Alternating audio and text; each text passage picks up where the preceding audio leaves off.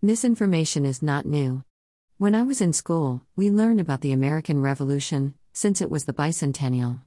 So many myths and assumptions come from the revolutionary period, but a simple review shows the falseness of those ideas. One example is that that period is why people must have guns, officially against a hostile government. People had to fight as the only way to gain their freedom. However, even as a child, I knew a great deal of history, and questions popped up. I asked a teacher who did Canada have to kill to gain independence? They did not know. In reality, none of the other white parts of the British Empire colonized by the English had to fight for their independence. They each slowly gained independence, phasing through dominion status before becoming their own nations. The one exception is Ireland, which was invaded by England on the approval of the only English Pope, Adrian IV. All parts of the British Empire that were invaded and conquered did have to use violence or the threat of violence to become free, and Ireland falls into this category. The American colonies were very close to the British Whig Party in political ideals. In fact, the revolutionaries first called themselves Whigs, later changing to Patriots, another Whig term since 1725. From 1762 to 1770, three Whig prime ministers worked hard to address the American demands. They were even considering ways for the American colonies to get seats in the House of Commons, therefore having taxation with representation. At that time, most people did not have the right to vote, only wealthy landholders in certain geographic regions. One of the ideas was for wealthy Americans to become landholders in England, giving them the right to vote, and then using money and political influence to expand the vote to the colonies.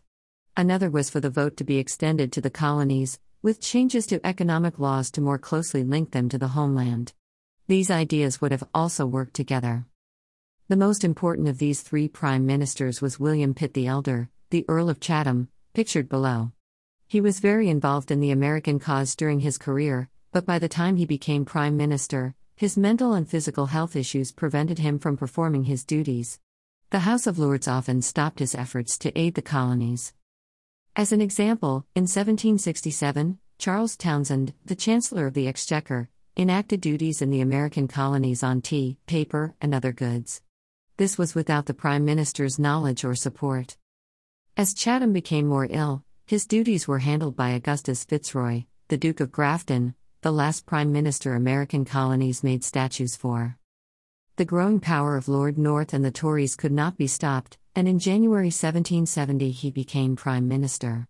Whigs in his government tried to reduce some of his harshest measures, but review your history books about what happened. Lord North left office only after the failure to stop the American Revolution. Even during the war, the Whig Party was sympathetic to the American cause and worked for reconciliation after the war. They saw the victory of their political ideals in the new United States and would work hard to bring those reforms to their own country. The closeness of the nation stems from the dealings of like minded leaders to maintain that closeness. What ifs are sometimes a futile exercise, but the question if William Pitt the Elder had been the healthy, vibrant man he had been in his younger days, what the history of the world would be like is worth reviewing. The United States remaining part of the British Empire longer. Slavery being abolished in 1833, and slave holders paid off. No civil war. Dominions having seats in Parliament. Ultimately, like all the dominions, the United States would have become a free nation, perhaps still linked to England through the Commonwealth, with Queen Elizabeth as the titular monarch. Perhaps not. But no war. One effect of the American Revolution was that it was the first modern successful regional war to break off a piece of a country without overthrowing the central government in the process. It was a direct cause of the French Revolution and the revolutions of Central and South America. Many other revolutionaries quoted directly from the founding fathers and saw America as their inspiration.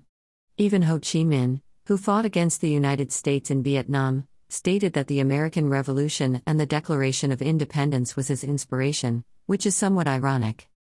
History can be fun, and it is important not to just do a superficial review, especially not basing your views on such shallow efforts. Learn all you can about your favorite historical period. You never know what fun facts you will discover.